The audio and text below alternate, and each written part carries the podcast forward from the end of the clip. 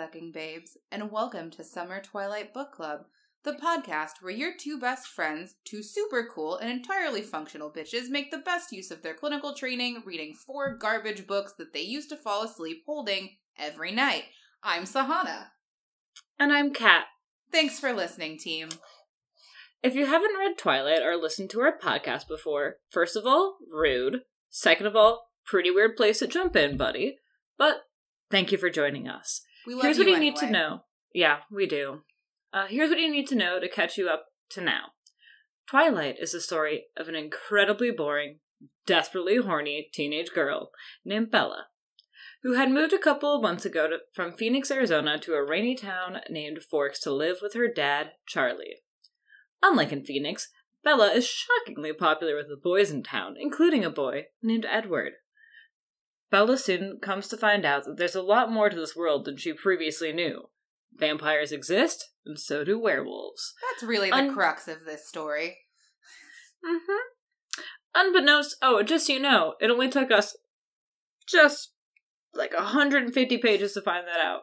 To be fair, we knew, because it was on the back of the fucking book. Bella Swan, however, dumb bitch that she is, took 150 pages uh, to learn that Edward Cullen was a vampire. Anyway, Anyway, unbeknownst to anyone else, the hot doctor in town and his weird group of foster kids are all vampires, including, as we just mentioned, Edward Cullen, the hot broody kid in her class. Also, the local tribe nearby is full of werewolves, and Edward and his kind aren't allowed on the reservation. chill. Chill, kind of like them, as they are referred to as the cold ones. Yeah, it's great. Um, also the local, um, just kidding. I already said that part. so, anyways, uh, despite the obvious danger and the fact that Edward has a particular fascination for her blood, Nothing and, creepy. you know- he just really wants to eat her. It's not a big deal, everyone. Yeah, and maybe he watches her sleep. And Bella, also totally fine and not weird or creepy at all. yeah, Chill, she's in love with him. Yeah, She's in despite love with the him. fact that they've only known each other for about 15 minutes, they're in love, you guys. So they start dating, and uh, but she meets his vampire family, and now uh, about twelve. I was gonna say twelve hours, but is it even twelve hours? No, it's like immediately. It's like they they go to visit his family. She learns their entire family history, and then Edward's dad is like, "Hey, want to come play baseball?" Uh, Edward's sister. Edward's sister, like, I'm "Hey, so wanna come sorry. play It- baseball?" It is Alice. Edward's dad is like, I gotta go to work, and Alice is like, but you'll be back later to play the baseball. Correct. That is what happens. Thank you so much for clarifying. You're welcome. I know that our new listeners will be really confused. Um, By that and that alone, the rest of this is totally intelligible.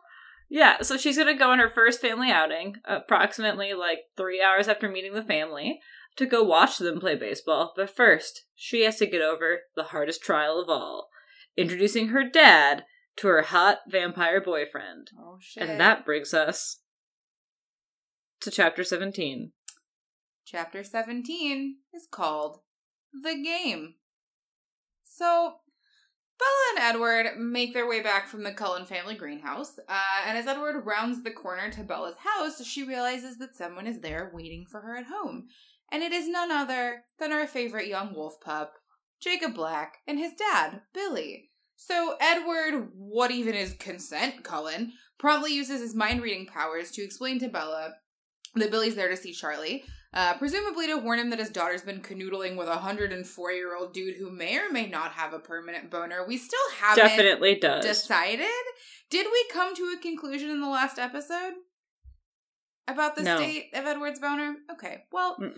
we'll leave I think that I was gonna do up. some research, but I didn't. That's fine. Uh, I don't think it's that important. Regardless, I think that's the least of our worries in considering Bella's relationship with Edward Cullen. Um, so Hashtag Edward's endless boner. yeah. Ooh, that's a good one. Start using that, y'all. Um, so Edward once again demonstrates his obsession with kissing Bella places on her face that aren't her mouth, uh, and then leaves. But he leaves on foot. Like he drove Bella's truck home from his Wait. parents' house. So he parks the truck on the curb and then leaves the truck there. And Bella gets out and walks up to the door to talk to Billy and Jacob. And Edward just walks away. You know, I really questioned that part when I read it, but I also want to pause real quick before I really dive into that to mention that you just said that he kisses her not on the mouth, but you didn't tell anyone where he does kiss her. Yeah, Which is that he like leans under her head and like kisses the underside of her jaw. which And honestly, every description that they've had of how Edward sits with her is always like him leaning his head underneath like a cat. And it's it's beginning to make me think that Edward is actually like significantly shorter than Bella. I cannot remember. I Um, cannot remember if they've ever described their like heights. But this- Every position he puts himself in to me only makes sense if she's like five inches taller than him. Also, this entire interaction happens when they're in respectively the driver's seat and the front seat of a car. Now, I don't know if you all have ever tried to kiss somebody in a car. It is not particularly easy because you have the whole like center console in between you, so it like takes a little bit of contorting to be able to kiss somebody in like a regular way in a car. Uh, but then for him to additionally like shove his entire head underneath her head. And also, I would like to remind Actually, no, all- wait. I think it makes more sense now that I think about it. Here, I'll demonstrate for you and no one else on webcam. You're kind of like leaning over, and you're just like, oh, Oh, I And guess. kiss- yeah, you know what? you That does make a little more everyone, sense. everyone is listening. Lean over to one side. Look, there's someone next to you in a car. Look at them. Look up at their cute little face. And give a little smooch. And then you'll see that maybe kissing under their jaw actually, for once, makes sense. You know what? I take it back. Maybe this is understandable. However, I would like to point out that the whole time this is happening, He does Billy and- walk home, though. Yeah, he do. Billy and Jacob are on the porch, just like hanging out. Also, he gets out of the car and walks home because apparently that's not going to arise any suspicions. I don't. Is his wait? Is his car there? No! So he picked Bella up at her house for his date with uh, the entire family. And they drove her truck to the Cullen family home. And then they drove her truck back. And then he gets out of the truck and leaves the truck parked on the curb and just walks away.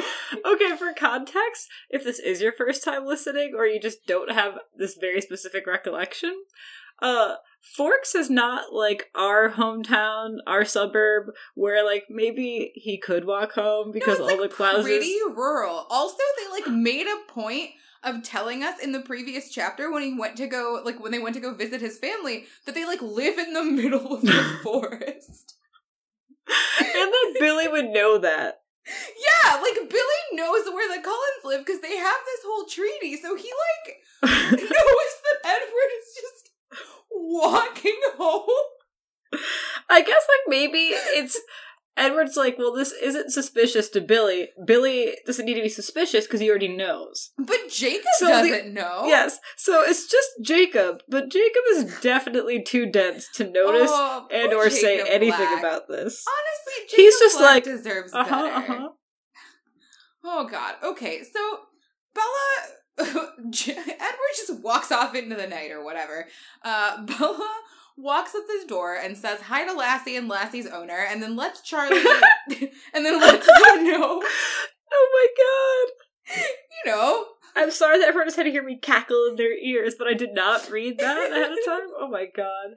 you know, man's best friend Jacob Black and his owner Billy. oh, so Bella lets them know that Charlie isn't home, uh, but then invites them inside while Billy just sort of stares her down on the porch. Um, once they get inside, Billy makes up some dumb excuse to get Jacob to leave. Um, and Jacob's super moody because he saw Bella with Edward. Because once again, we need to be reminded that no human man is immune to the womanly wiles of Bella Long Khaki Skirt Swan. Just so everyone remembers, or in case you didn't listen to last week's episode, Bella Swan has been for the last two chapters wearing like a mid calf length khaki skirt, uh, and is apparently so tempting that Edward had to restrain himself. I Um, really like. Well, I want to touch on the skirt in a little bit, but I do really like how Billy gets Jacob out of the house. You just Where he's like he's like, Dear Jacob, I, your father, am in a wheelchair. I mm. need you to go out to the car and find a picture of your sister's kid. No, trust me, I'm pretty I'm pretty sure I put it in the car. also And Jacob's like, Are you sure? And he's like, I don't know, go check.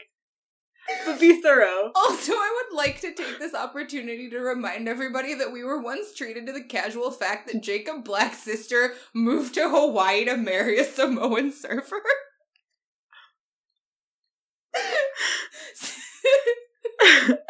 I can't breathe. oh my god.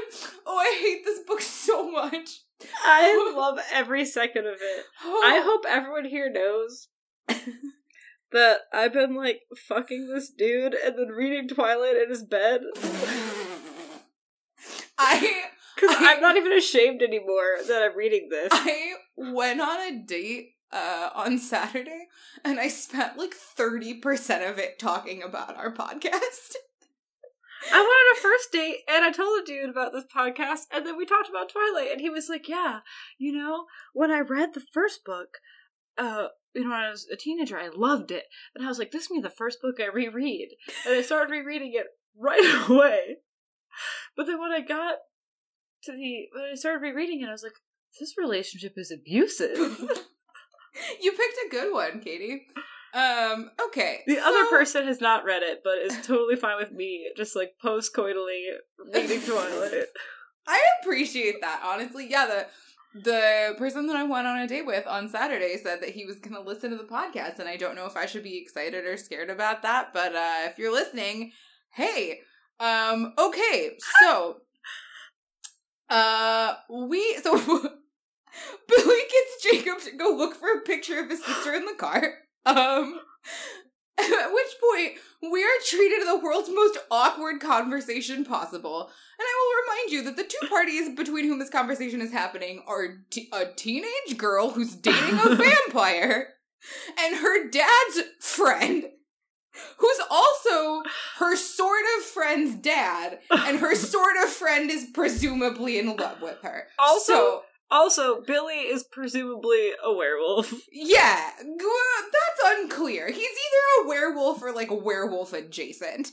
Um, He's a werewolf ally. werewolf ally. Oh man. Um so Billy tries to tell Bella that she's making a mistake hanging out with Edward, which like fucking thank you. Finally someone has said it out loud. Um and then he tells her that the Cullens have a reputation on the reservation, which obviously we know about, Bella knows about. Bella, don't tell me what to do, Swan, is a rude ass bitch and basically tells Billy that it's none of his fucking business. God, like leave. Um, and I But get this, it. This is like uh like a Joey uh Phoebe, Rachel, etc. on Friends, where it's like a but they don't know that I know oh yeah, for the we know. second time. It's like she literally one second, I have it written down in my chapter notes. yeah, I like think. he says something to her like, "Oh, it seems like you know more about them than I thought," and then she's like, "Yeah, I actually think that I know more about them than you do." Yeah, but it wasn't even just that. It was um he goes oh, where is it? Oh yeah. Um he's like uh, I suppose that's none of my business. And she's like, Yeah, it isn't any of your business. And then he's like, But maybe it's Charlie's business. And then she's like, Though it would be my business again, whether or not I think that is Charlie's business, right?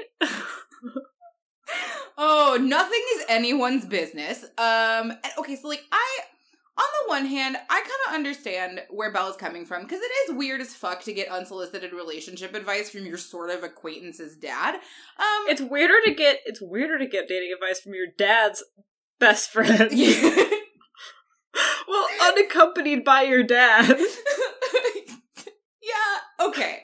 I will admit that this is weird. However, uh like the only Billy is the only person so far that's given Bella the correct appraisal of Edward in a way that's not manipulative. And so like maybe this is a thing that she should listen to. Um and like she acknowledges that his comments are coming exclusively from a place of concern for her, which indicates that she knows that there's something to be concerned about, but she still has nothing to say and then just tells him to fuck off.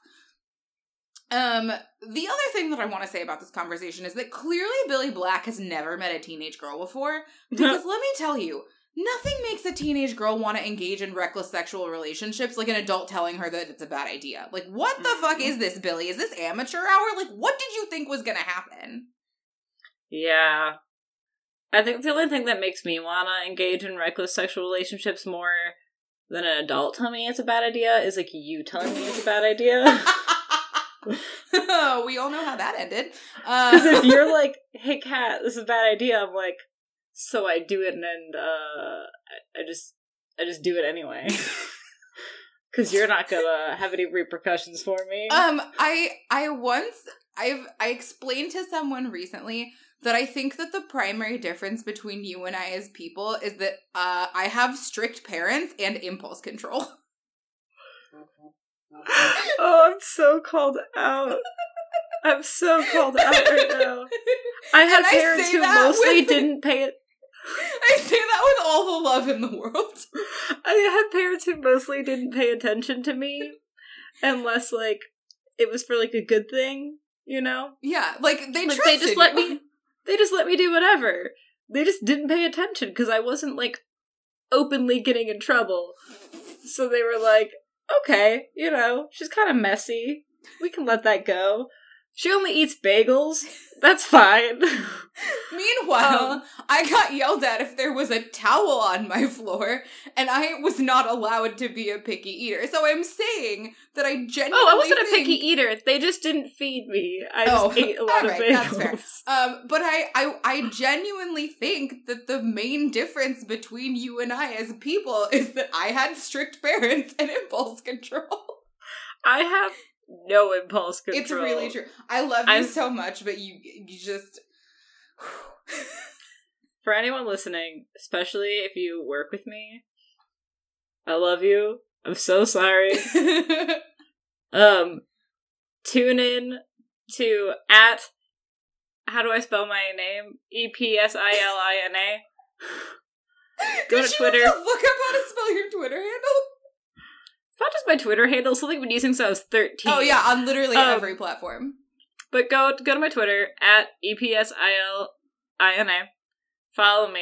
And then every time I'm drunk and have even less impulse control, I will tell you how much I love you. It's true. That is honestly, I I appreciate that. I appreciate a good "I love you so much" drunk rant. Um, and you're always Anyways, good for uh. I agree though. I Now- agree. Yeah, Adults telling you that you shouldn't fuck some hot dude, just gonna make you fuck that hot Like, dude. What real. happens next? I don't know what he thought was to happen. Um, what happens next is that Billy and Jacob leave, and then Bella goes upstairs to change out of her dressy clothes, uh, which I will never cease to remind us consists of a long khaki skirt. This is what this Like- bitch considers. Dr- Is that what passes for like classy or dressy in like Forks or Phoenix or okay, what? see, the, so I think that this is actually like apparently a documented Pacific Northwest phenomenon because this is something What? that I've discussed at length with people who live here. So like. and they my- aren't like, yeah, that's hideous. Yeah, well, so like the what gets considered dressy here where I live, uh, is like the bar is so low. Like people show up to work in like shorts and tie dye t shirts and like khakis, and everyone like wears chacos all the time. And like my, f- yeah, it's wild. My friend was talking about how she like somebody invited her out for like a karaoke like birthday party and she got dressed up because it was a karaoke birthday party so she like you know showed out and she got there and everyone was like oh like you look so fancy. Like you're so dressy. Like everyone else had showed up in like jeans and she was so mad. Like apparently How- the standard for out of place casual is feel? so low. It's awful. I like Okay, I'd like everyone everyone who's listening to know because some of you might know me, some of you might know Sahana, some of you might not know either of us. If you don't know either of us what are you doing listening to this podcast No, thank you. Thank you for listening to Yeah, podcast. new friends, follow me at Epsilina and I will be your new friend. she'll tell you how much she loves you when she's drunk Really specific content about how much I love you. Um No, but we're very dressy. Like We I own so many clothes. We love putting on bright or dark lipstick, uh, doing our hair in our very specific ways that we do our hair, uh, doing our eyebrows real good. Yeah. Yep. Um, getting off on someone telling us that our eyebrows look good, True. and then putting on a really pretty dress, and just fucking serving looks. Like, here's the thing. Katie we belong I, somewhere else. Yeah, you're you're. I think you're okay in Ann Arbor. Uh, no, I'm- no. Everyone here wears sportswear all the time. Oh, has Ann Arbor, Ann Arbor turned into like athleisure town? I feel like that was. I've always thought it was athleisure town. I feel like that was starting to happen when I lived there, and maybe the transformation is now complete. It's like gentrification, but for but worse.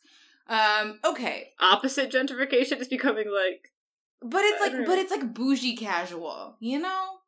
Anyway, uh, Bella goes upstairs to change into attire appropriate for vampire baseball. Who knows what that is? Maybe athleisure. Um, while she's doing this, she very casually notices how scared she is now that superpowered vampires aren't manipulating her emotions. So that's super chill and normal. Um, this horrifying tirade is interrupted by a phone call from a character that I know y'all have missed as much as I have. That's right, bitches. Jessica's back. oh shit. So Bella takes this phone call from Jessica and proceeds to demonstrate to us why she's never had any close friends before. Uh, turns out it's because she's a total and the ones bitch. that she has, and the ones that she has had, bet her to eat dirt. Yeah. her mom, Which for the means- record, that was her mom. which means that they aren't really her friends. She's just some person who hangs along. And they're like, "Hey Bella, go eat some dirt." So hey Bella, go find a picture of your sister in the car. so Bella is such a self-centered asshole. Like, so Jessica calls her and is like very genuinely eager to tell her about what happened at the dance that Bella skipped to hang out with Edward. Um, and Bella's Yeah, Mike like, kissed her. yeah, Mike kissed her, and she's like really excited to tell her friend about the fact that the boy she likes kissed her. And Bella's like internal monologue is, oh, the stupid bitch only talks about herself, which is so lacking in self awareness because all Bella ever fucking talks about is herself. And I just like. I almost have to laugh because it's baffling to me that I'm supposed to identify with Bella. Because I truly don't understand anyone whose reaction to this level of hot gossip is anything other than like, gimme. I want that shit. Oh, we love gossip. Like, I will go up to people. I don't even. I was at a coffee shop the other day, sitting with my two friends, and the baristas, who I had never met before, were talking shit about one of their roommates. And I was like, I made my friends shut up. I was like, I gotta listen. I live gotta know. that shit. Listen, I feel like We as have like four group chats that are just dedicated to gossip. it's gossiping. true. We listen. It is both my favorite and least favorite quality about myself. Uh, but I am Real. the pettiest bitch alive, which is why I love. That's why we get along. It's true. Um, okay, so Bella, I'm a terrible friend, Swan. Um, again, she's like telling us that she thinks that Jessica is self-centered, which is not even true because Jessica literally asks her about Edward. She's like, "Oh, did Edward Cullen ever call you back?" And Bella says nothing. Um, lest we forget, however, that Bella's not like other girls, this part really makes me think about how committed this book is to characterizing normal teenage girl behavior as like frivolous and dumb. But also, like, from another perspective, is also like showing just how much Edward has alienated her from her peer group, Yeah. which is such like very like specific like child grooming behavior. Yes. It's like she literally says when Jessica calls her, she says something like, "Oh, it felt like I um I don't remember what she said, but she says something like it felt like months since I talked to her instead of just days." Yeah. Yeah, something almost exactly like that, I think. Which is We're both opening our books, as I'm sure you can hear. It's on page like 355 or something. In case you're reading along, which I know, again, that all of you are. diligently. You're in this book club with us. Yeah, she says it felt like months rather than days since I'd spoken to Jess. Like she's been spending so much of her time like isolating herself with Edward that she feels like she literally is disconnected from the rest of her peer group, which is Also, classic abusive grooming behavior. also again, just about how much Bella sucks. Bella's like, "How's the dance?" The thing that Jessica called to talk about, and Jessica goes, "It was so much fun." Starts talking about it, but Bella, Bella says, needing no more invitation than that, she launched into a minute by minute account of the previous night. Like As if- as if we are not reading a book that is a minute by minute account of your entire life. That's a really good point. Oh god. Ugh. So anyway, Bella gets out of having to be honest or a good friend or vulnerable or developing any kind of healthy relationship with anyone who's not her emotionally abusive boyfriend question mark because who knows what they are to each other at this point. Um anyway, she's Even though they've had a DTR like eight times. who fucking knows? Um, so she is saved from this conversation with Jessica by the arrival of good dad Charlie. Um, and Bella finally takes this opportunity to tell Charlie that she's dating Edward Cullen. And once again, finally, somebody has an appropriate response to this. Like, Charlie freaks out and gets pretty upset and is like, Edward's way too old for you, which is the understatement of the fucking century. Charlie doesn't even know. Um, and Even I though they're supposed to be like the same age. Right. Kind of goofy. like eh, Charlie knows, you know, he's got that dad intuition. And I just, what does it say about me that I empathize more with the perspectives of the dad characters in this book than anyone else? That's how I feel when I watch Riverdale. I'm like, there's one character in this entire show up until like, I don't know, maybe the third season that has any goddamn sense, and it is Fred Andrews. Fred Andrews, good dad, Fred Andrews, everyone. Oh, thank God for Luke Perry. Okay. Um, Luke Perry should have played Charlie. Oh, that would have been really good. Oh, that's good casting. I'm gonna hold on to that in my brain uh, for when we do our fantasy Twilight draft. Um, I can't wait to do that. uh, it's gonna be really good, you guys. Okay, so basically, Bella is just like, whatever, Dad. Don't embarrass me in front of my hot boyfriend. Dad, he's gonna be here. Just like, be cool, okay? Um, and then Edward comes to pick up Bella. She says that he looks like a raincoat model, which is fucking stupid.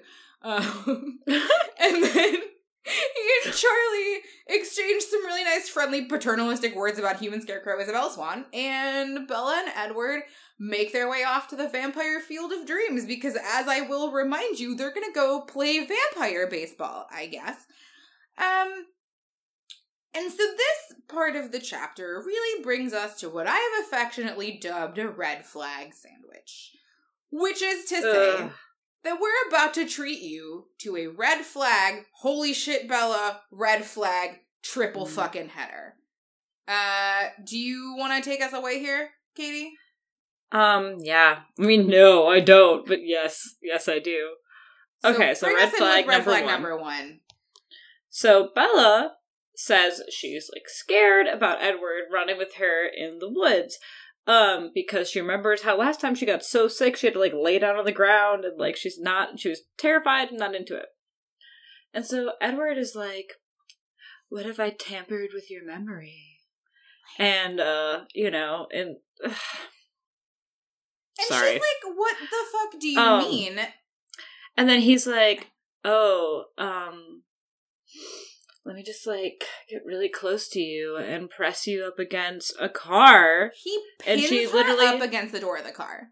Yeah, and she's literally like, "I had no room to escape." And then he's like, "I'm gonna kiss you," and like, you can smell my sexy breath. Uh, and you're gonna, I'm gonna keep asking you like, "What do you want to do now? Do you really want to go home? Do you really not want to run with me?" Yeah, How like about now? He, he literally like tells her how to feel. Like he's like, "Oh, like was it really that bad? Like are you really that scared? Do you really not want to do this with me?" Like all while he's like fucking getting physical with her while she's trapped against the hood of like the door of the car. Yeah, and then, uh, once she stops being scared, she gets really horny and like tries to make out with him, And then and then he jumps back And he's like, "Oh, I'm gonna." Sed-. He's like, "Wait, Bella, I'm gonna seduce you into letting me carry you." But then once you're seduced, I would be like, "You slut."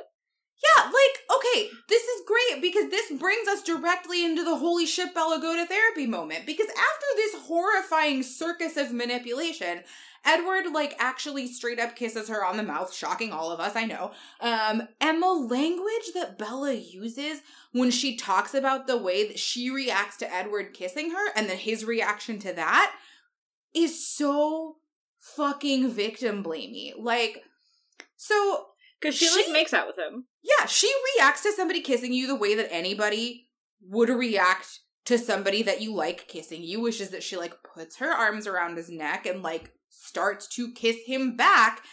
And he gets like so fucking angry and like jumps back from her and he's like, You're gonna be the death of me, Isabella Swan. And then mm-hmm. her reaction is, There was really no excuse for my behavior. Obviously, I knew better by now. Like, what the fuck, Bella? That's your like automatic reaction to the like what because and the other thing is that he gaslights the fuck out of her because clearly he gets really upset when she kisses him back. And mm-hmm. then they're like running through the woods or whatever and she's like, "Hey, are you mad at me about the like That's right you- away that she says that. Yeah, yeah. She's like, "Yeah, she's like, "Hey, are you mad at me about that?" And he's like, "No, I'm not mad." And she's like, they- "I can tell you're mad." And he's like, "No, I, I, am not mad. It's fine." And then later, literally like five minutes later, he's like, "Okay, fine, I'm mad." And she's like, "You just said that you weren't mad." And he's like, "I said I wasn't mad at you." Like, what the? This is fucking absurd. She literally, yeah, it's so awful. Like, he's literally like, "I'm never mad at you, Bella." Even if he's like, "Can't you see that? How can you not see that? Like when I'm mad, I'm mad at myself, and Red I'm not flag mad at you." Number two. Like he's literally like, yes, he's literally like, right after that, after this gross, self pitying, manipulative bullshit, he's like, I hate myself for putting you in danger. I should be stronger. And like, he even goes so far as to say that his excuse for his behavior is that he just loves her so much. Like, oh, like, I'm really angry and like manipulative because I love you so much. Like that's how why could you I put miss you that? in danger all the time. How could you have missed that? Oh my god. Anyways. Oh, god. Yeah, because he's such a stellar communicator. Oh boy. So thanks, uh thanks for getting through the worst sandwich in the entire world, everybody. Um, so at this point, Edward uh, once again just dons human backpack Bella Swan and runs her through the forest. Again, something that she explicitly said she wasn't comfortable with. Um, but he runs her through the forest to a clearing at the base of the mountains where the rest of his family is waiting to, I shit you not, play baseball. Like that that's what they're doing. Um, so Edward runs off to assume his position on the field and leaves Bella with Esme, who referees the game to keep them all honest. Uh, and, and to make the teams even. Let's also just acknowledge yeah, also, that. She doesn't say that. She doesn't say that, but it's because the teams weren't even. It's true. So one team is Edward, Carlisle, and, and Alice. Alice, and the other team is Emmett, Rosalie, and Jasper. Yeah. Um, so Esme's refereeing. Bella stays with her because obviously Bella can't play a sport. Um, and Esme very casually decides to inform Bella that she didn't fall off a cliff and die. She jumped off of a cliff after her baby died a couple days after it was born. Because in case the Mormon themes weren't coming through strong enough, Stephenie Meyer really just wants to hammer home here that women are worthless unless they bear children. Okay, I just want to like a holy shit Esme go to therapy moment. Everyone in this book needs therapy. Because like that was so crazy. Because she's just like, oh yeah, I love my family. You know, I consider them my family. Um, let me just casually drop some trauma on you. Would you just ask me a very basic question and just tell you that yeah, my baby died, and um, I'm so happy now though, because my son, who's you know like the same age as me, and older than me in vampire years, basically. Um, you know, I'm so happy as a mate now. Like, like I don't even know where to start, honestly. Like, I'm not. I, am a macro social worker, but so hopefully someone who is clinically licensed does. Like, how I, are you? Let me let me let me tell you something. As someone who is clinically licensed, I don't have an explanation for this. we need a vampire fucking social worker. Vampiric social workers, please apply. If anyone out there is practicing um, cognitive behavioral vampire therapy, please let us know. We could use your expertise. Uh, Anyways, so she's clearly not thriving. Clearly, she's not thriving. Um, the majority of the rest of this chapter is literally just Bella describing the Cullens playing baseball. Like you, you heard me correctly. A family of vampires is hanging out in a clearing at the base of a mountain range in the Pacific Northwest, just enjoying America's pastime and, I quote, razzing each other like street ball players. So, couple of questions about this. Uh, first of all, where does Bella live that people play baseball in the middle of the street? Is that a thing? Is she mixing metaphors and talking about basketball? Like, I don't. No, no, no. No, okay, so she, like me, has seen uh, The Sandlot eight too many times. but also, I think where she actually gets this from. Okay, so in Hey Arnold, which is based partially off of Seattle, um, they play baseball like in the streets in an empty lot. Wait, Hey Arnold is definitely in New York City. No, if you read it, it talks about how it's based off of two cities, and one of them, if I recall, is Seattle, and it's not New York. Really? I always thought it was New York because all of the schools are called like PS number, which is how all the like public schools are named in New York. Well, its geographic location is never revealed outright. Some episodes suggest that the city is located in Washington state. Did you just look that up? Yes. and then the first article is Hey Arnold wasn't set in Brooklyn in a revelation that will blow your mind. Whoa! This week it's me that's realizing a thing. Yeah. so, okay. Back to vampire baseball because I really can't get enough of talking about vampire baseball. Honestly, this entire scene has never made sense to me. Why did Stephenie Meyer include the baseball scene? Like, is this some weird misguided attempt at being like, oh, vampires, they're just like us? I, she couldn't think of any other way to get these other vampires into the story. Like, which is I that- think is hilarious. Is it a plot device to get? We're it's getting a there. plot device. Like, okay, so I just what made Stephenie Meyer pause in the middle of writing this like epic dramatic teenage romance and say to herself, you know what this is missing is sports. Like, did she was this like a like a gendered marketing ploy? Like she was like, oh, this is like all this romantic shit is way too girly, so I'm gonna like throw some baseball in here so that some dudes might buy my book. Like, what? I don't understand the logic. I think she just like thinks that baseball players are hot. and just wanted she just wanted to put Everett in a baseball tee. Yeah, I don't like. Is this really the best way she could? I think of? love baseball tees. baseball tees are really good. They are good. Maybe she just wanted everyone to wear baseball tees. I'm gonna go with that. I, you know, honestly, that's a motivation I understand. Um, I, I buy Don several baseball tees for Christmas every year because they're so good. I haven't owned one in a while. It's a bummer. Uh, um, hey, everyone who is listening, uh, Katie's birthday is swiftly approaching, so if you love her, buy her a baseball tee. Or if time you listen to this, maybe it's already passed because I'm not sure when the release schedule is. Well, But, uh, regardless, I accept- you don't need a you don't need an excuse to buy Katie a baseball tee. Just do it. She'll tweet about Yeah, how much I she loves you. I will. I will. yes. Okay. Um. Okay. So, I you guys, vampire baseball. Like No, go on. Go on. We're done with this. We're done with this. like We're no, gonna talk I- about it. No, No, we're gonna talk about it more in like five minutes. I just- I guarantee you, I'm gonna come back to it in Oh, the next yeah. chapter. Okay, I guarantee alright, you. okay. Move on. Oh, I'm just gonna hold on to all my vampire baseball comments. Um, so they're playing vampire baseball. Alice realizes she Alice stops the vampire baseball game to tell us that the other group of vampires that she had sensed nearby last chapter heard them playing baseball, which is weird because I thought the whole point of them playing baseball during a thunderstorm is that they weren't detectable, but that's neither here nor there. Aren't detectable to for regular humans, but the expert ears of people who love baseball. baseball seeking ears. Um. Anyway, so these these uh, other group of baseball loving vampires have heard this game and they're on their way. Um. They start to freak out because Bella's there with them, and Bella's a human, and Bella's not trying to get eaten. Um, but Edward says that he can't get out of there with Bella Or is she? quickly enough. She, who knows, really? Wait, who knows? Who can understand the inner machinations of Bella Swan's mind? Certainly not I. Um, so Edward says he can't get out of there with Bella fast enough, so Carlisle decides that they should stay and just uh, keep playing baseball. Act natural. Act natural. So Edward tells Bella that she should take her hair down, which I don't understand.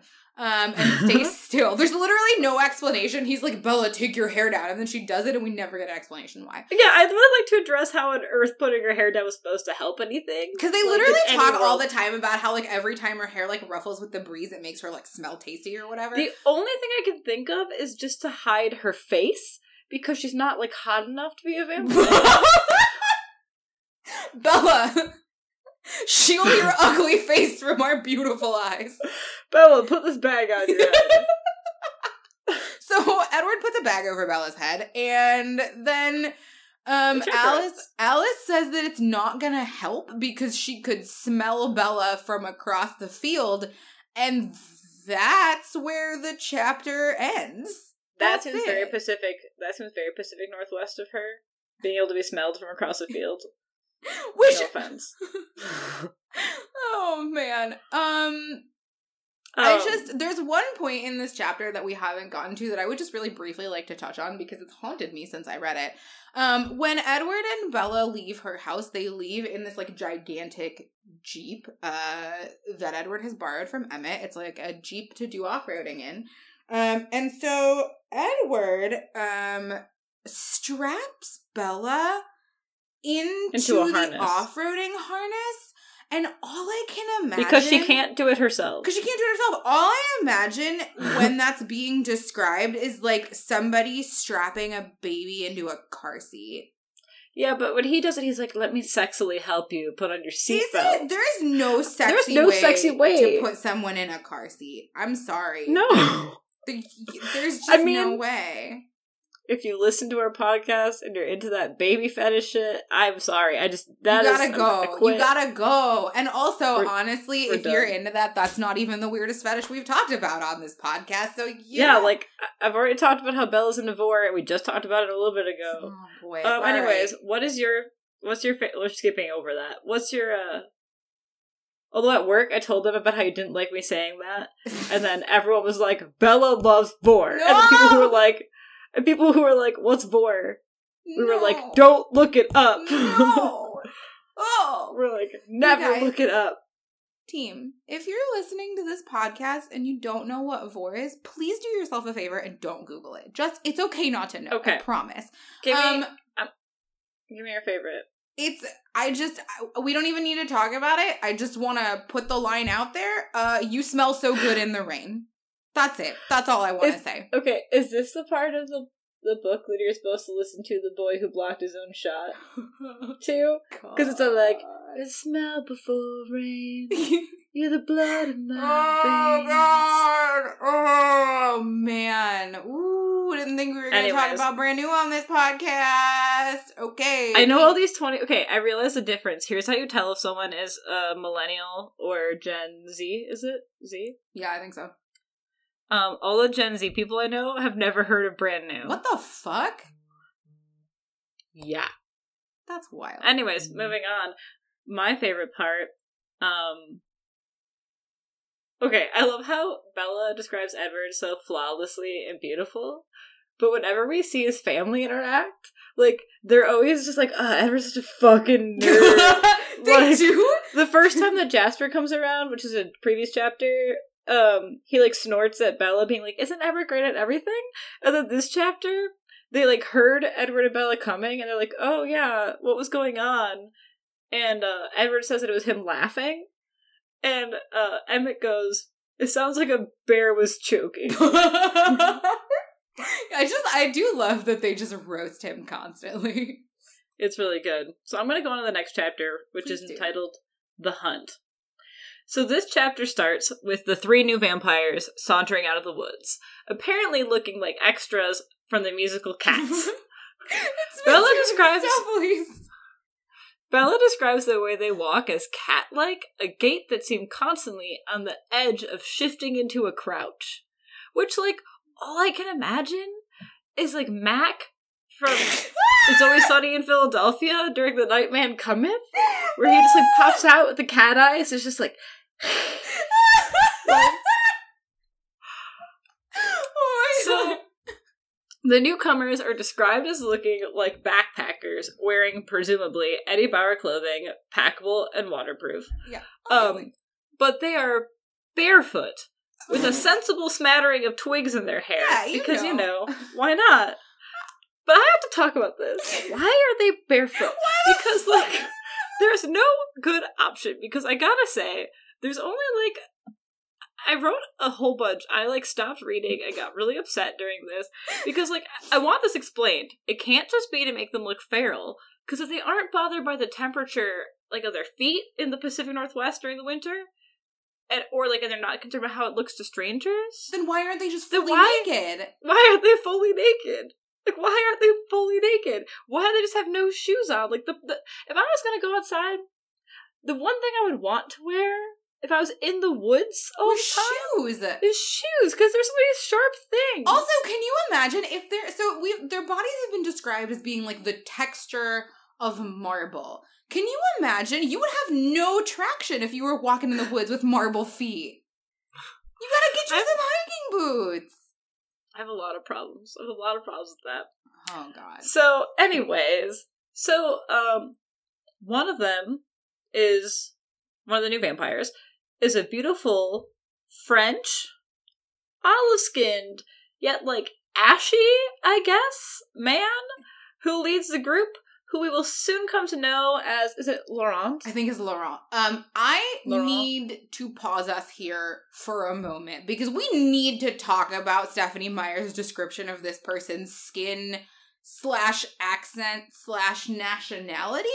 Because so Bella says that one of them, like Katie said, has skin that is olive toned beneath the typical vampire pallor. Which, like, first of all, what does that even look like in practice? Does it just look like a Mediterranean They're dude ashy. in whiteface? I think they all just look ashy, like, and also, but that's This- not like I don't hot. No, Like, okay, and this also led me on this like tangent of wondering what happens when people of color get turned into vampires. Are there people of color vampires? Because, like, this Well, book in the movie, he's black, isn't he? is he? Yeah, he's a guy from Lost or Heroes or something. I didn't know. So what do they do? No, no, no, from House. He's in House. Um, I knew he's in one of those big shows. He's in House. Did they? Uh, when they like, he comes around the same time that like thirteen. I think he's the religious. He's like the Mormon one. He's the Mormon one in House. oh my god! Like,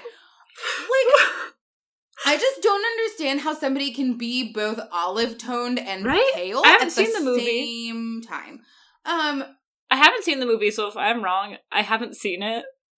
So it's not my fault, but I'm looking it up right now. okay. While you do that, I also just want to understand how this vampire with olive toned skin has a slightly French accent. Where, where is he from? Uh, is Bella just like misunderstanding what kind of accent he has? That Uh, tracks. Can someone? I just I would really love for someone to explain the racial dynamics of Twilight to me. I don't know. I have confirmed that he is definitely not white in um the movie though. Okay, But I Uh, think he I think it's just like I don't know. I, it's a good question though, and it, there's no satisfactory answer that we're going to have. right. Anyways, who else is with our racially ambiguous vampire friend? um well, there is a a man named James who's just like a dude. Like she literally doesn't even describe him as like being good looking like she always describes vampires. She's just like, yeah, he was just like a dude. Um, I was right by the way. He does play the Mormon in House, which I Yeah. like to think that Stephenie Meyer. I don't know the years that these different things came out, but I like to think It's not Stephanie a Meyer coincidence. was like, I want the Mormon one. Not that the actor's Mormon. But anyways.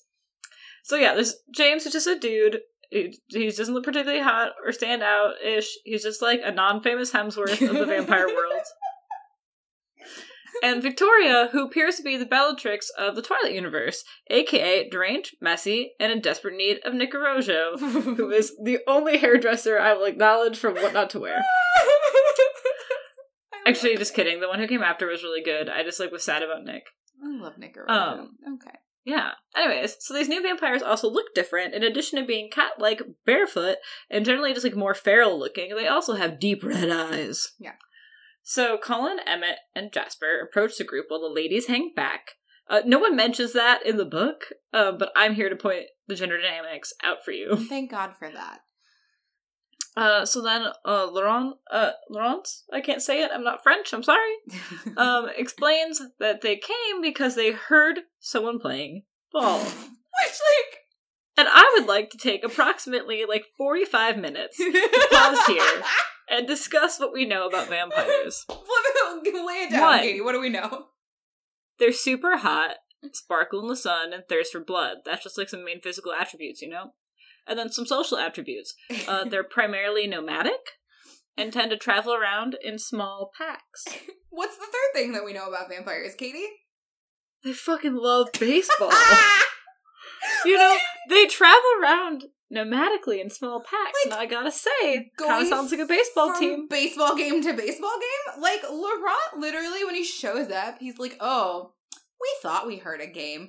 Which implies that they knew that what they were hearing was baseball and not thunder. So, which leads me to question, like, is this a thing? Like, do vampires all just go out during thunderstorms to play baseball? Like, is that a part of I'm like, vampire culture? not just not just these like not just these like civilized vampires. No, like, like these, all these vampires. feral ass vampires all play baseball. And like I want to know when the fuck did this start? Like when did this become popular? Is this an American world? baseball tradition? Is this a worldwide vampire It has to be just Americans and like maybe maybe in Japan. Like it has to be just like the countries that it's actually popular in real life because there's no way fucking Italian ass. There's no way the fucking uh, what are they called? the what's the Volturi. The what? The Volturi? The like Yeah. Italian vampire family? Do you think The Italian vampire families like travel nomadically to play bocce ball? Like like Carlisle grew up playing cricket, but then like moved on. God! Oh what if man. wait wait wait? What if Colin? Colin, sorry, Carlisle. I I play Dragon Age. I keep trying to use Colin as a first name. Um, what if Carlisle like invented baseball in the U.S. Whoa! Because he because he played cricket, and cricket And is like he- somewhat similar to baseball. Oh, And then he just invented it. conspiracy. We solved it because Carlisle's been all everyone. over. Yeah, He's been all over. He He is, he's an influencer. He is a vampire influencer. vampire influencer. Hashtag vampire Okay. influencer. Okay, so what happens next? Uh, so they just like have a conversation. Like, uh, Carlisle just has like a pretty regular conversation with uh Laurent. He just is like they talk about their hunting range. Uh, Carlisle mentions they have a permanent settlement nearby, and there's another permanent group up in Denali. Um, or however you say it. And after a suitable amount of time, he's like, "Hey, will you come back to my house?" and Laurent like Just really casual. And Carlisle asks in a similar tone, t- uh, he's like, hey, you know, he's kind of, he says in the tone that would be like akin to asking someone to take their shoes off at the door.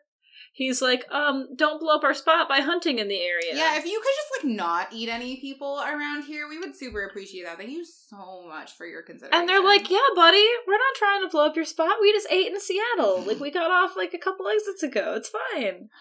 And they're like, cool, awesome. And so, uh, they all introduce themselves, and, uh, but then Bella's hair that she put down, uh, it blows in the wind, and all hell breaks loose. everything goes to shit immediately.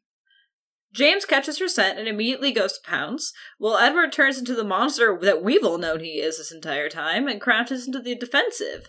And they like snap at each other and snarl, and Laurent says, he like stays calm, but he like looks confused, and he's like, "You brought like a bag of chips and a two liter over there." like Bella's like the gallon sized Ziploc bag full of orange slices for all the kids after the soccer game. yeah, like you brought a snack, and then he's like, "No, that's like our that's our friend." It's She's like a- of literally- the family actually. Yeah, like what's his name and um, what we do in the shadows, but like way cool, way less cool. Um. Anyways, so uh, yeah, uh, but Laurent's like, calm down. We already said we wouldn't hunt here. It's chill. Have your little pet. No biggie. Let's go run to your house. Let's just run over to your house. And they're like, yeah, run with us with your bare feet. It'll be fine. And so, um, also, we just like never hear what Victoria's doing during this entire time. Like, she might as well not be She's there. probably busy trying to pull the twigs out of her hair. I was just about to say that. so, um, Edward, Emmett, and Alice run back to the Jeep with Bella in tow, um, while the rest of the vampires run off to the Cullen home. And Bella is, for the first time in her godforsaken life, appropriately terrified. Yes, like she finally is appropriately scared about what's happening. Which, granted, she might not have been before that because they already noted that Jasper was clearly settling the situation down. yeah. Um, which is like actually really useful. Um, for that kind of situation. Still fucked, but useful. Um, so she's yeah. Edward get back to the car and he throws her into the jeep and directs Emmett to strap her in. Uh, and we're soon to realize that they aren't taking Bella home, but are just straight up kidnapping her. Yeah, his solution is literally to try to fucking abduct her. What I really don't get is that we don't hear them make this plan, No. but they're somehow all on the same page. Like Edward can hear their thoughts, but, but they, they can't hear his. So like, I can imagine like maybe like Alice saw it coming, but Emmett's just like, I'm just going with the flow. He told me to strap her in. I strap her in. Yeah, like I just I don't understand. Like he Emmett's just like, we going for a ride? Yeah, going we're, going, we're going for a ride. like, just, Like, oh god, like okay, and then when Bella realizes what he's doing and like starts trying to like undo the harness because she's like, you can't just fucking abduct me. You have to take me home. Like Charlie's gonna wonder where I am. Like they're gonna ruin everything for your family because they're gonna think that you like killed me or abducted no wait, me. wait, hey, hey, hey. I'll get to, I'll get there. like it's just it's all fucking stupid. And Yeah, anyway, then Emmett she- like holds on yeah, to her physically. yeah, But so he Edward- gets so Emmett Edward- to like physically hold her down. Okay, yeah, let me explain why he's doing that though. So Edward is like raging and yelling. Um, and he says not to Bella because he's completely ignoring her or telling her to be quiet, but he's shouting at Alice and Emmett about how James is a tracker, and he could hear in uh, his mind that he's determined to go after Bella. Bella, not like totally getting what this means, but like gets the gist of it by the name, um, realizes she'll not be brought home, and then flips out. Although, again, I want to talk about this. She flips out for the following reasons and in the following order. Mm-hmm. One, that the Cullens will be investigated by the FBI due to her missing. Because they have been seen with her. Oh, And- oh, man. yeah. Two, maybe Charlie might also be in danger. Yep. Cullens first, Charlie later. Yeah, so thus ensues an argument about what to do next. With everyone wanting something a little different, I'm just gonna bullet point this shit, because it's dumb. It So, makes no Edward- sense. And like, it kind of makes sense for them all. Whatever. So Edward just wants to get the fuck out of Dodge as soon as vampirically possible. and like, fuck everyone, fuck everything. We're leaving, bitches. Let's go. And he, I just want to point out that uh, at no point during this entire situation does Edward ask Bella if she's okay or what she wants. He just refuses to listen to her and he's like, no, fuck this, we're leaving, we're going, this is my decision, we're out, it's fine. No, because all he cares about is that her physical body is safe. Mm-hmm. Alice and Emmett's response implies that they think that more than just her physical body should be safe. Maybe. I'll touch on that after I finish the summary because we're almost to the end. But I do have some thoughts about that. Their motivations, which I actually want to get into the motivations because I'm overthinking into this book. thinking that they have them, but I'm making them up. I'm gonna impose good motivations on them. Anyways.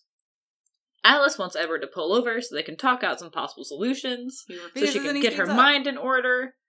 Um Emmett just wants to fucking murder James Victoria and Oh yeah, like, and come on. Emmett's just ready to fucking. it's a weekend. It's a weekend. We're supposed to be having fun. Let's just murder these fuckers. It's a freaking weekend, baby. I'm about I'm to strong. tear some vampires up. He's just uh ready to go. Bella wants to do a convoluted plan that involves her going back, telling Charlie that she can't stand to be in Forks another minute, and she's going to go back to Phoenix, banking on the fact that James, the tracker, will be listening. And then she will pack up her stuff, leave alone, have Edward and Emmett stay behind to throw off uh, James's trail, and also so Charlie won't get suspicious uh, that Edward kidnapped them or something. And then have Alice and Jasper somehow, not sure how they're going to contact Jasper, really go to Phoenix because it'll be the last thing that James would expect. Um, get an apartment in the city and then just become a grifter or something, and then have Edward come back when it's safe to come live with her in a sunny place away from everything he knows and loves. Yeah, like And this ragtag group of vampires, having never heard of Occam's razor, decides, yes, of course, this is the best plan. And then just set off to put it in motion. That's literally the end of the chapter. They're like, oh yeah, this plan is great. Let's do that. Now, I really want to touch about. I wrote a lot. I I could write a fucking essay about the motivations of Edward versus Alice versus It's um truly versus wild. Emmett because it's so okay. So I think One Edward right is- though. Like Edward is treating Bella like a sub sentient being. Yes, like he Like- really seems to value only her physical safety because at no point does he ever check in with her about like how this really terrifying situation in which she's literally being hunted like an animal makes her feel emotionally. Yeah, like I don't know, but like I'm really curious about Evan and Alice's motivations because they don't seem like monsters. Like they seem very calm, empathetic, and like human. Like unlike Edward, who's so thirsty for her blood he can barely be near her, Emmett and Alice seem totally fine with being around her and much more protective of her well-being, not just her physical body. And like, um,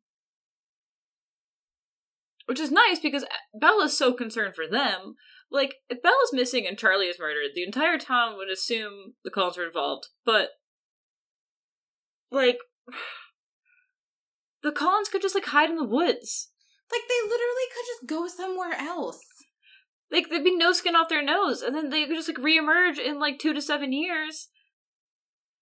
Like Like, it's like reemerge in like two to seven years, which is probably the amount of time they were planning to stay in Forks publicly, anyways. So like, it barely throws them off course, and then no one would know remember them anymore because Bella would have been missing for so long time. Like, who cares? The Cullens are going to be fine, and they're immortal. Like, who cares? literally no one cares. But anyways, though, but I did think about that though. That maybe, even though Emmett and Alice sound like they care about Charlie, they're like, no, we need Charlie. Like we have to. We can't leave him unprotected.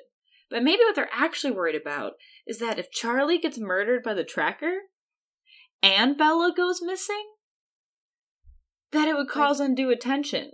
I feel like that's the point at which that like people are going to get suspicious that something is going on. So I wonder if you're right that their motivation is like we can't let Charlie die because if Charlie dies, we're going to get in trouble. Because he's the police chief. Yup. And so that would actually be a bigger deal than just some random girl going missing. Is her dad being murdered? So I feel like I'm not even positive that they actually are like sincere concern because we don't hear them explain why they need to save Charlie. They don't say Charlie's life is important. They just say, you know, we can't leave him unprotected. Yeah, and like I think that we're meant like the implication is that like they care about Bella and they don't want Bella's dad to die, but like who really knows? And do they care about humans or not? It's hard to tell.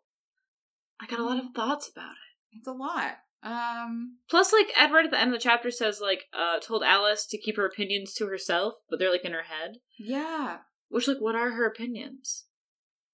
I had a lot of, I'm really curious. But Edward definitely cares about her, like, he wants her protected, like, he wants his suede coat protected from rain. Yeah, for real. He clearly doesn't actually care about her as a person, and Bella doesn't seem to think that that's a problem. I don't know, but, I, okay. I want to go back to something lighter, Mm. which is what is the culture between vampires? I this is such a good question. I've been wondering Carl- about this for years.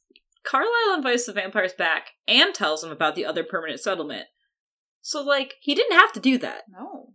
But he's just casually shooting the shit and telling them about other vampires. And, like, they clearly have some sort of vampire camaraderie and, like, stuff, you know, like, that's, like, normal. Like, what are the rules of hospitality and general customs between vampires? I need more vampire culture, damn it. Like, I I would honestly like read an entire like journal article about vampire culture. I would do it. I really want to understand what the customs are. I I really would like to be uh cult- culturally competent in the ways of Pacific Northwest vampires. So long as I'm, it doesn't like, mean that I have to play baseball. I'm legitimately curious because it just seems like. I don't know, like, Like they're so I actually thought defensive those- and on yeah. guard about the fact that another clan of vampires is near them. Uh, but then they are like, "Oh, actually, just come over to our house. It's fine." So it's really confusing, and it's like, but they have vampire friends, and like Car- and Carlisle talks about like hanging out with the vampires and stuff, and like he used to do that. They were like his crew and stuff. So like I just have a lot of questions about it, and like I actually find this part of the book like interesting, like the only part of the book that feels in any way compelling. Sure. like when they were talking to each other, or when he was talking about the tracker in the car, even though he was acting like an asshole. Like hearing how vampires talk about each other. About themselves to each other, Yeah. and how like they were explaining stuff to each other and all this knowledge that they have they have this whole other world that we don't really know that much about but like actually is coming out in certain ways that they are things that they know that like bella is not fucking privy to and i actually found that really interesting oh man. Uh, do you want to So- hear my favorite part of this chapter, Katie? yeah take me off this train Um, it's really I just have two words, and it's the phrase "blistering snarl." that's amazing my favorite part of this chapter i wrote down something but i'm taking it back Mm. my favorite part of this chapter is how alice has future sight that is completely fucking useless it's really like it does nothing. Because she didn't pre- she knew that they're going to play baseball she knew that vampires fucking love baseball and yet she And didn't she- know that they were going to come She knew that the other vampire clan was like around, but then when they ask her, like, "Oh, like what? How did you?" and she's like, "Oh, I guess like something changed." Like her explanation is literally like, "Oh, something changed." but she says like that thing that changed was they heard her playing baseball. Like you knew they were going to hear you playing baseball and you knew they were going to want to play because you know the vampires love baseball. It's a part of vampire culture. anyways. Oh man, it's a So, lot. thank you for listening. Um, I This just want to, just as a teaser for next week, um, the chapters, the next two chapters of this book are called. because that's all we can handle now Really, y'all, we thought we were gonna be able to do four, and this shit got so dense. Uh, so thanks for hanging in there with us. Next week, we're gonna treat you to some goodbyes and some impatience. So hold on uh to your hats. We're also going to leave you with some goodbyes and impatience right now. Oh shit! Yes! This has been Summer Twilight Book Club. Please follow us on Twitter at STBC Podcast. Um, follow me on Twitter at E EPSILINA. I'll tell you I love you. Um, me being Kat. Uh, and you can find us on Podbean or on iTunes. Please rate, review, subscribe. Uh, tweet at us. We would love it if you tweeted at us. Answer our polls. Send us that sweet, sweet Twilight content on the internet, and we'll retweet you.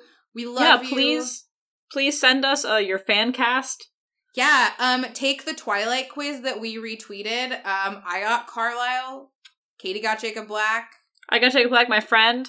My my best bud got Jessica, but I treat him a lot better than Bella does. oh, tell us who you, you. are. Tweet at us. Follow us. Uh. Rate, review, subscribe. We love you so much. Peace out, bitches. Bye.